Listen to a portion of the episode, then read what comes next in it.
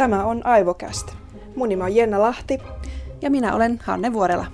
Tässä podcastissa me keskitytään ajattelun ja aivotoiminnan erilaisiin ilmiöihin. Tässä jaksossa me puhutaan liikkeen vaikutuksista aivoille ja mielelle, mutta äh, ihan ensiksi, Hanne, mikä on sun oma suhtautuminen liikuntaan? Kuinka paljon sä tai miten sä liikut? No aika huonosti. Kyllä tässä on nyt pakko tunnustaa, että varsinkin viime viikkoina, kun on ollut pikkusen hektistä toi opiskelu, niin enpä mä ole juuri pöydän äärestä valosan aikaa mihinkään päässyt ja ilolla ei sitten kauheasti kyllä motivoi lähteä sinne loskaan tai räntää pimeeseen mitään tekemään. Niinpä. Joo, mulla on aika samoja fiiliksiä, että itse asiassa peruskoulusta saakka on jäänyt sellaisia traumoja, enemmän ehkä sellaisesta kilpailuasetelmasta, että mä en niin kuin tykkää, jos liikunnassa, liikunnassa pitää kilpailla toisiaan vastaan.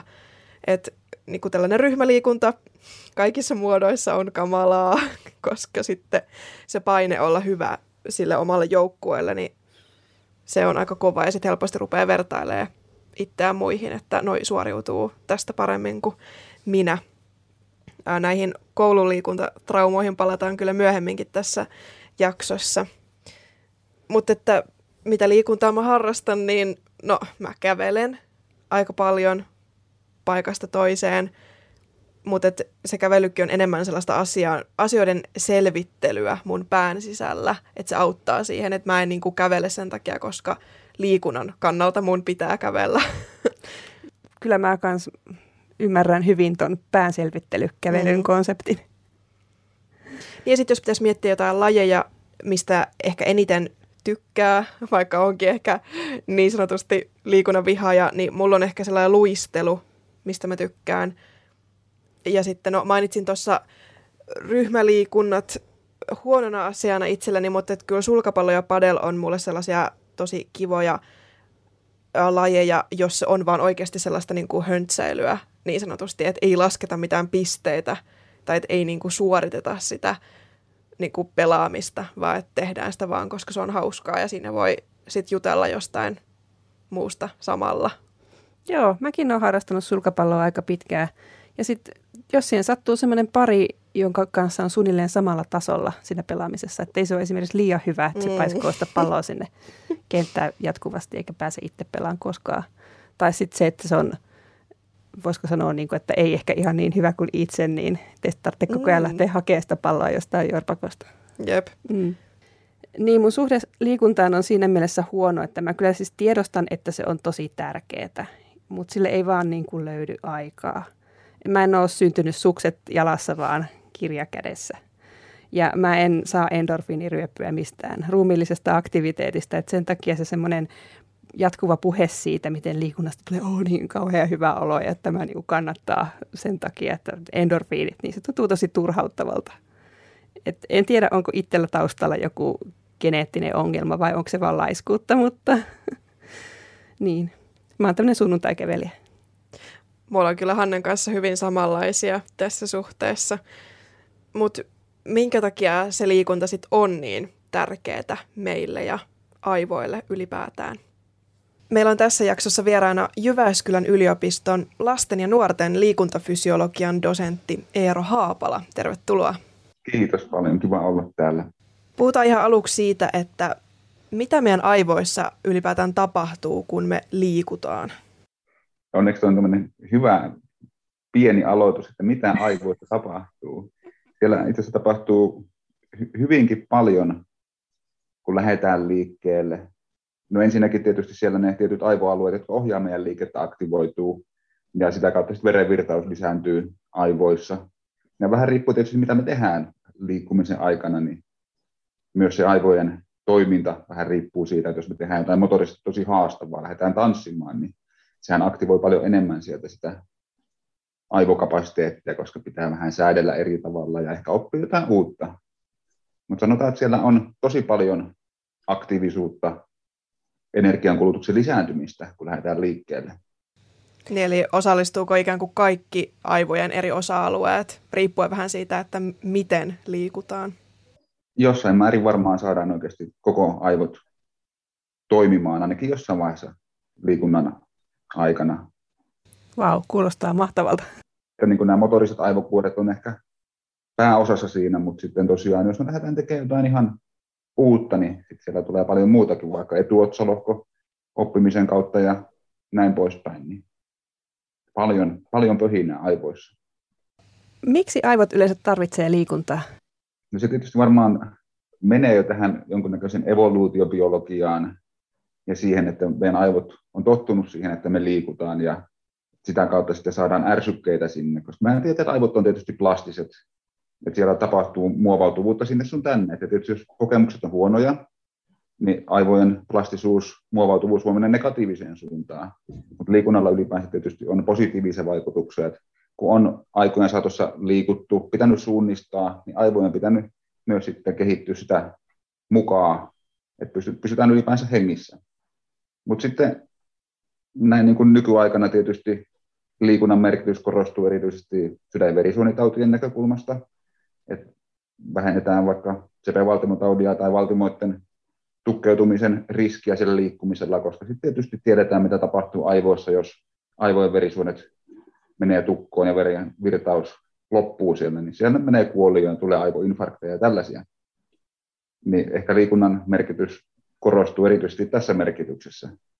Eli ehkäistään tällaista käyttämättömyyden muotoa ja tilaa siellä aivoissa.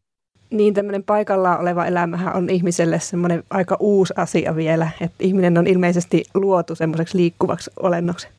Niinhän se meidän keho ylipäänsä vastaa kauhean huonosti pitkään paikallaan oloon ja kehittää monenmoista sairautta ja ongelmaa. Paljon puhutaan myös siitä, että liikunta auttaa oppimiseen ja muistiin, niin millä tavalla sit liikunta auttaa, mitä hyötyä liikunnasta on oppimisen ja muistamisen kannalta?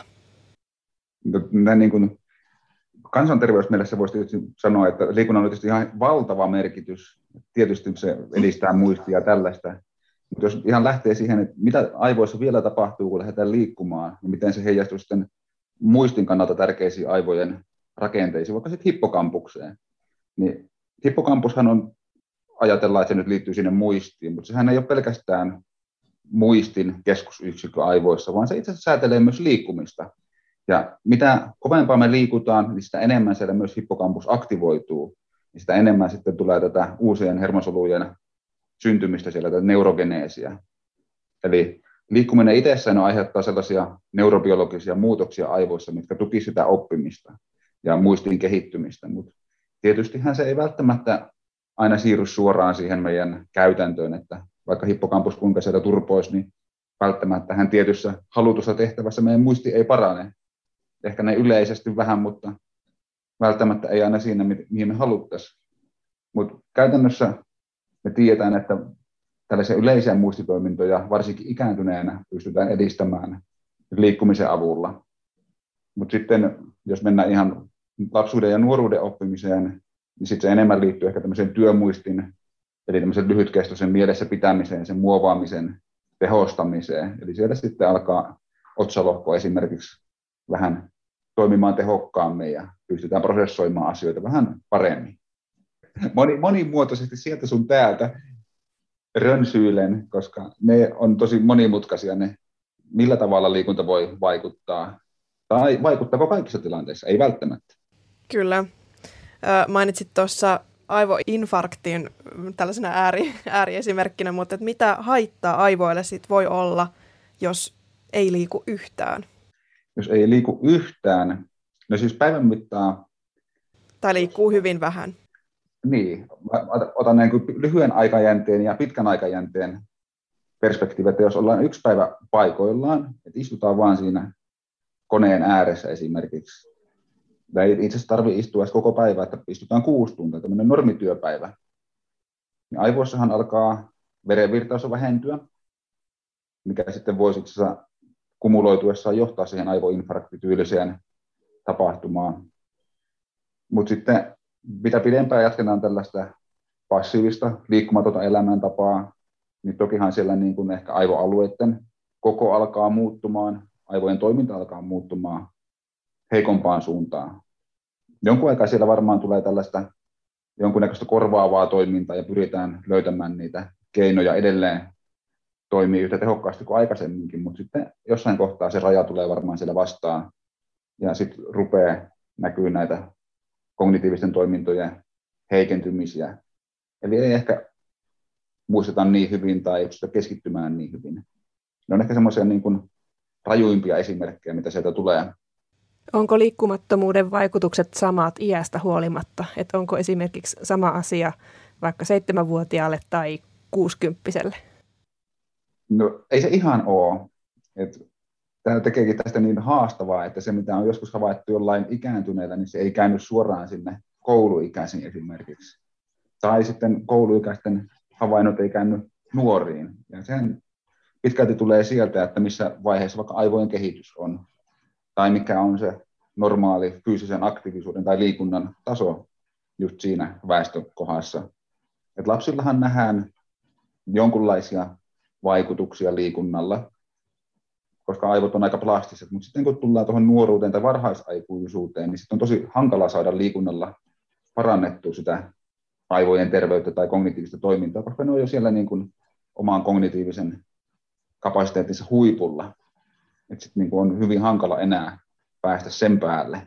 Mut sitten taas kun lähdetään vähän vanhemmiten heikkenemään ja ehkä liikunnan määrä vähenee ja elintavat muuten heikkenee, tulee sairauksia, niin sitten taas liikunnalla on enemmän merkitystä ja saadaan parempia vaikutuksia, koska on ehkä enemmän siellä, mitä lisätä, että ei tule se katto vastaan. Eli ne, joilla on sitä semmoista alkupääomaa vähiten, niin hyötyy siitä eniten. Kyllä. Tässä niin voi ottaa just tämän elämänkaariajattelu, että jos lapsena saa lisättyä sen katon sinne mahdollisimman korkealle, niin on myös paljon enemmän, mitä sieltä on mahdollista menettää ennen kuin tulee ongelmia. Niin, me tuossa alussa mainittiin, että me Hannen kanssa ei ihan hirveästi tykätä liikunnasta, mutta sitten on myös ihmisiä, ketkä tekee ihan työuransa liikunnalle jotain fitnesskisoja tai ihan kilpaurheiluun saakka. Niin mistä se sitten johtuu, että meissä on niin paljon eroja siinä, että koetaanko me liikunta miellyttäväksi vai ei? Mistä sä uskot, että nämä erot johtuu? Toi on kanssa tosi hyvä ja hirveän laaja kysymys. Et varmaan siellä on geneettisiä eroja tietysti olemassa, että minkä näköinen se tunnetila tulee liikunnasta tai mihin on sitten tottuneet. Tietysti geenien lisäksi vaikuttaa ympäristö. Et jos lapsuudesta alkaen on vähän niin kuin vältelyn liikkumista, johtuen ehkä vanhemmista tai muista, niin välttämättä se fiilis, mikä tulee liikkumisesta, ei ole ollenkaan niin iso, mitä sellaisilla, jotka on ajettu sinne ladulle ihan lapsuudesta alkaen. Mutta pitkältihän se varmaan johtuu siitä, että mitä me mielletään liikunnaksi, ollaanko me koitettu sellaista kaikkea liikuntaa, mikä voisi olla kivaa. Nyt jos lähtisi itse tästä suosittelemaan, niin lähtekää miekkailemaan, se on tosi kivaa.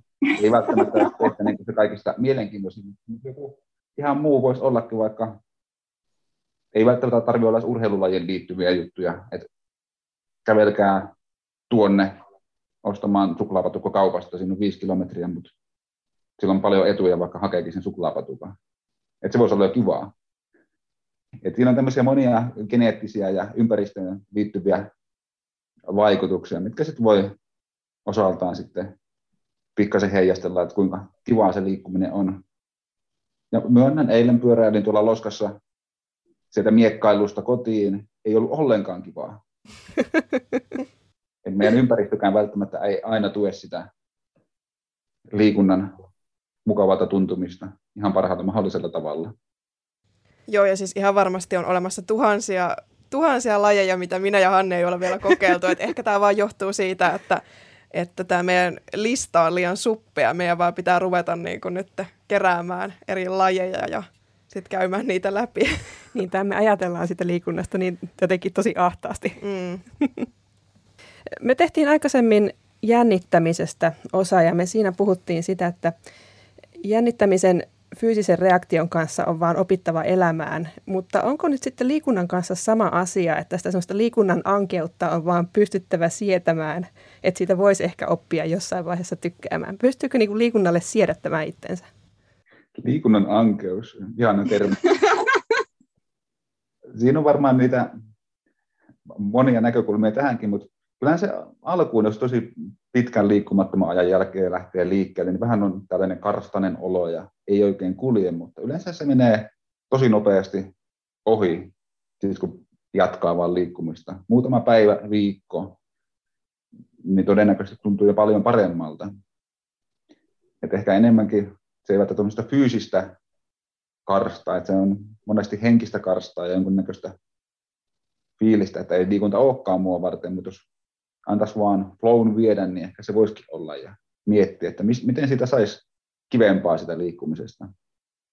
Et monethan käyttää kuitenkin, kuuntelee jotain äänikirjaa, kun käy kävelemässä tai juoksemassa, pyöräilemässä ja silloinhan se ei välttämättä tunnu liikkumiselta ollenkaan, kun vaan kuuntelemassa kirjaa.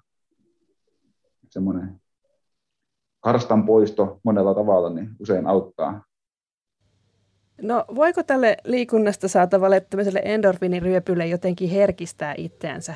Esimerkiksi itse olen semmoinen ihminen, että vaikka kuukausia vetäisin lenkkiä ympäri, niin ei sitä vaan tule. Onko tämäkin yksilöllistä vai pystyykö tälle jotenkin herkistämään itseensä? Tuossakin todennäköisesti on, että on paljon yksilöllisiä eroja. En tiedä, oletko vetänyt kuukausia tasatahtista kohtuukuormittaista liikkumista, että olisiko pitänyt vetää välillä vähän täysillä, paljon täysillä, että olisiko sieltä sitten tullut vahvemmat vasteet. Että useinhan nimenomaan näissä endorfiineissa, niin mitä kovempaa meet, niin sitä isompi se vyöry sieltä olisi. Ja se voi sitten auttaa. Mutta sitten siinä tulee näitä muita ehkä rajoitteita, että se ei tunnu ehkä niin kivalta. Ei sitä kautta tue sitten tätä liikkumaan lähtemistä ollenkaan. Et ehkä taas se näin niin kuin liikkumisen muodon valinta on ollut virheellinen. Että se lenkkeily ei vaan ole sujuttu. Joo, kyllä mä ostan tämän selityksen. Ja sitten toinen johtopäätös, olen ollut liian laiska.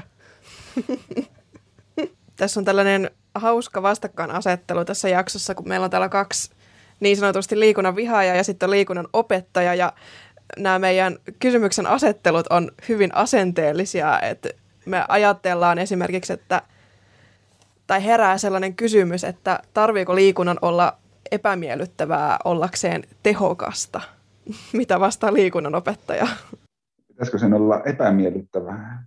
Eihän sen tarvi olla. Että mitä me tiedetään oikeasti niin aivoterveyden kuin yleisen terveyden näkökulmasta, niin se, että lähtee sieltä ihan nollasta, siirtyy siihen seuraavalle portaalle, eli liikkuu edes ihan vähän, vaikka myös ihan kevyestikin, varsinkin kun tullaan sitten aikuisuuteen, niin silloin jo paljon, tai itse asiassa kaikista suurimmat myönteiset vaikutukset kokonaisterveyteen.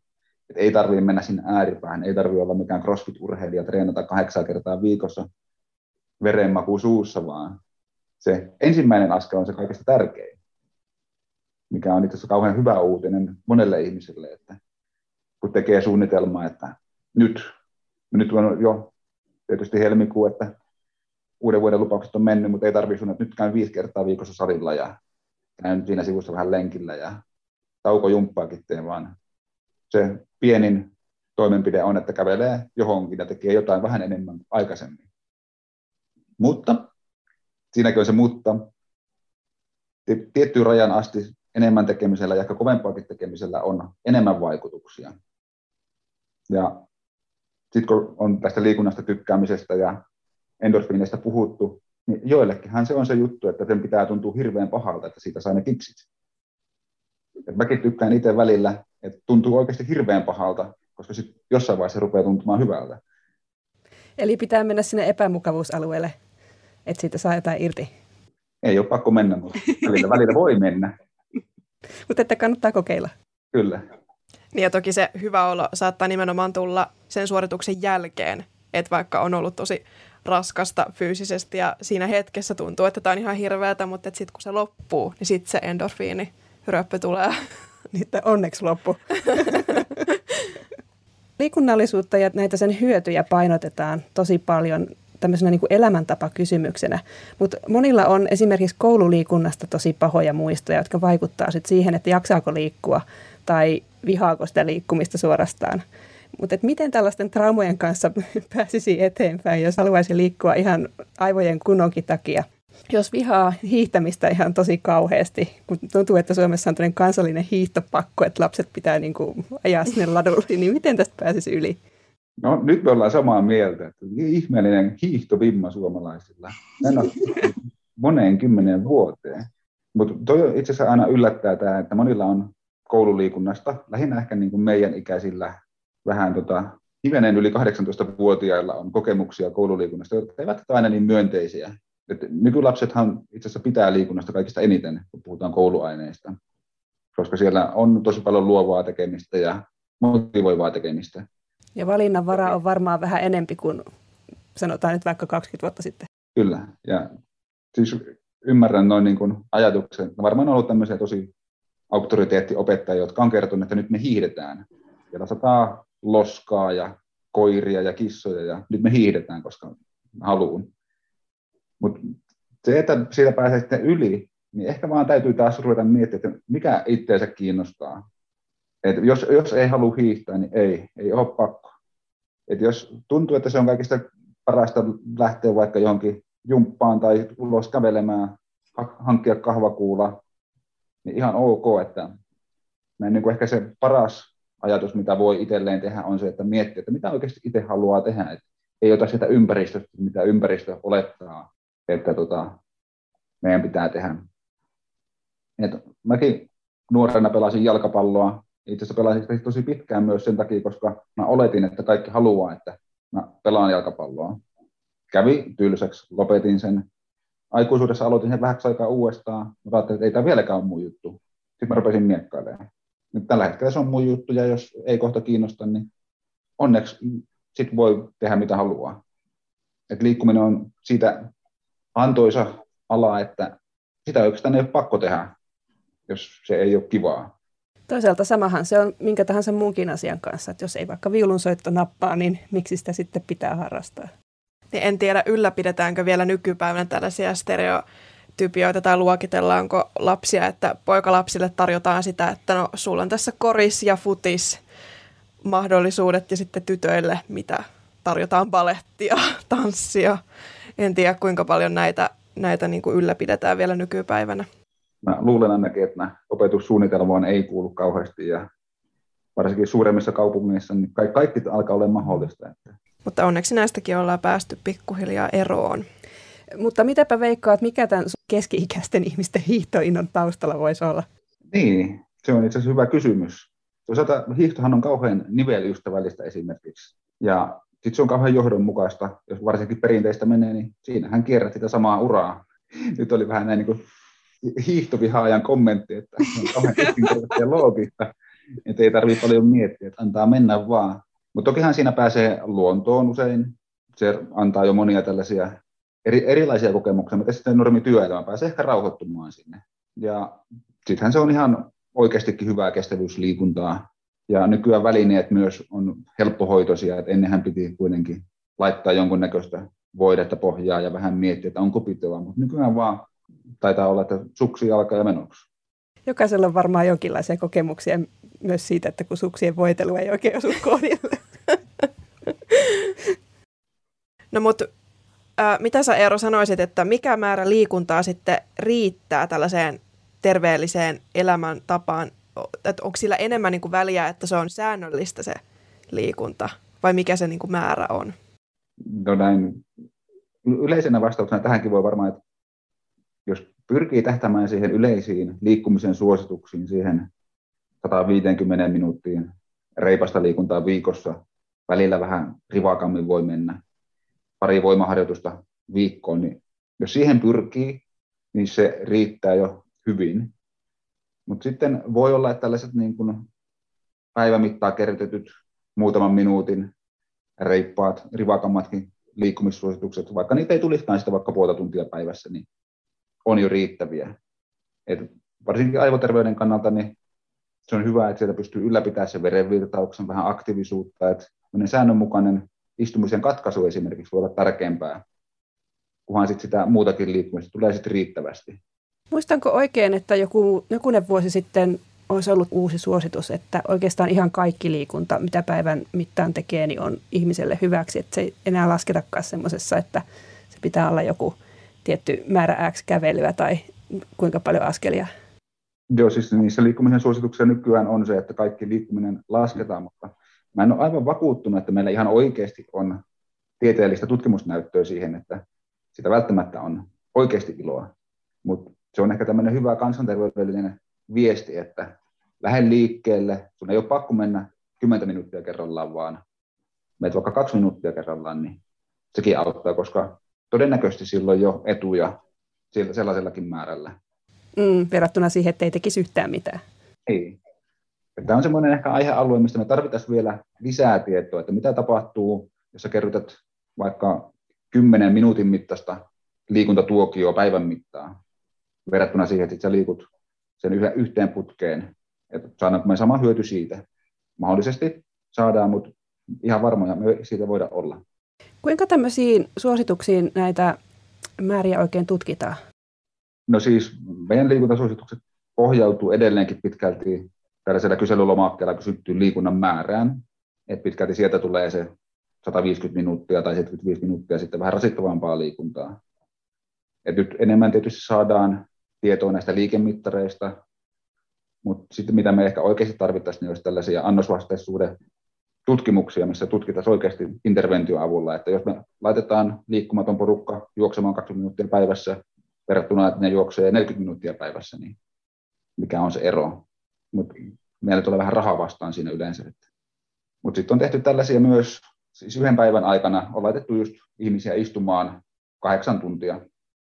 Ja sitten testattu, että jos ne kävelee vaikka tunnin välein, minuutin kävelymatolla, juoksumatolla, niin mitä siinä sitten tapahtuu. Ja verrattuna siihen istumiseen, niin tämä insuliiniresistenssi, joka on kakkostyypin diabeteksen riskitekijä, vähenee tai ei ainakaan nouse niin paljon. Sitten se aivojen verenvirtaus pysyy yllä, kognitiiviset toiminnot, aivojen toiminta vähän paranee. Eli hyvin pienillä teoilla pystytään saamaan kuitenkin myönteisiä vaikutuksia aikaan.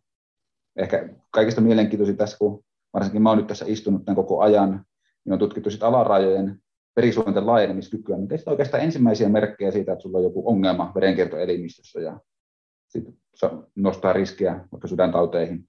Niin tässä puolen tunnin ajan, ajassa, niin todennäköisesti mun valtimoiden toiminta on heikentynyt, mutta jos mä olisin käynyt vähän kävelemään tuossa, kiertänyt keittiön kautta, niin se olisi pysynyt yllä se mun valtimoiden toiminta ja sitä kautta mä olisin jo madaltanut mun elinkaaren aikaista riskiä saada jonkunnäköisen sydänkohtauksen. Jos tykkää liikunnasta ihan hulluna, niin millaisia riskejä siihen saattaa liittyä? Se on tosi hyvä kysymys, koska jos tykkää liikunnasta ihan hulluna, niin siihen voi liittyä paitsi sit tietysti ylirasitus tai alipalautumistilan riski, eli sit aiheutuu aineenvaihdunnalle ja kaikelle hermostolle sellainen tila, että sitten ei enää toimikaan ja ei enää pysty suorittamaan samalla tasolla. Ja sitten tietysti se lisää myös mahdollisesti rasitusmurtumariskiä, liikuntavammariskiä, koska väsyneenä kun treenaa, niin vammariski lisääntyy, mutta sitten se on ehkä mun mielestä semmoinen hyvä tiedostaa myös, että jos on oikeasti tosi innostunut liikunnasta ja elää liikunnalle, mutta sitten jos joutuisikin huilaamaan, niin mitä se tekee sitten mielenterveydelle? Että onko sitten ihan niin kuin, että ei, tästä ei tule yhtään mitään, nyt en enää jaksa ja kestä. Niin, että se saattaa oireilla ihan mielenterveyteenkin, jos tota, niin no toisaalta mikä tahansa kiva asia, jos otetaan äkkiä pois, niin kyllähän se vaikuttaa. Niin, että nyt vaikka nyt tämä koronahan, että jos saat koronan, niin suositellaan, että palataan hyvin maltillisesti sinne liikuntaharrastuksen pariin. Ja jos olet aikaisemmin käynyt viisi kertaa viikossa salilla ja vähän juossut siihen päälle, ja sitten sun pitäisikin niin kun pitää oikeasti monta viikkoa taukoa ja sitten pikkuhiljaa lähtee kävelle liikkeelle, niin ei se psyykelle kovin helppoa ole. Joo, ja melkein jokainen, joka on ollut joskus kipeänä ja lähtee sen jälkeen liikkeelle, niin kyllä tietää, että ei pysty oikein himmaamaan tai ei osaa niin kuin lähteä tarpeeksi varovasti.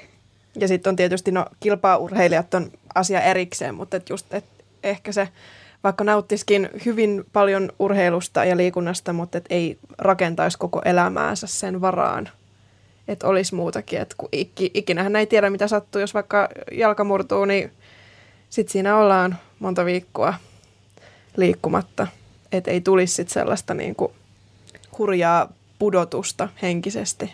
Mm, on siis hyvä olla tämmöinen balanssi siinä elämässä muutenkin, että ei pelkästään elä yhdelle asialle. Mm. Että on, Suomessa ollaan menty siinäkin eteenpäin, että nuorista alkaen niin urheiluakatemiat tukee opiskelua ja urheilua. Ja sitten jos jossain kohtaa urheilu lopahtaa, niin on olemassa se muukin elämä. Tämä oli kyllä mielenkiintoista ja ehkä tämä mun ja Hannenkin ajatuksia ehkä vähän avasi ja katsomusta tähän liikuntaan. Et ehkä me voitaisiin pienin askelin lisätä tätä etsimällä joku itseään kiinnostava ja miellyttävä laji. Kiitos, että olit vieraana Jyväskylän yliopiston lasten ja nuorten liikuntafysiologian dosentti Eero Haapala. Kiitos, että pääsin. Oli hauska.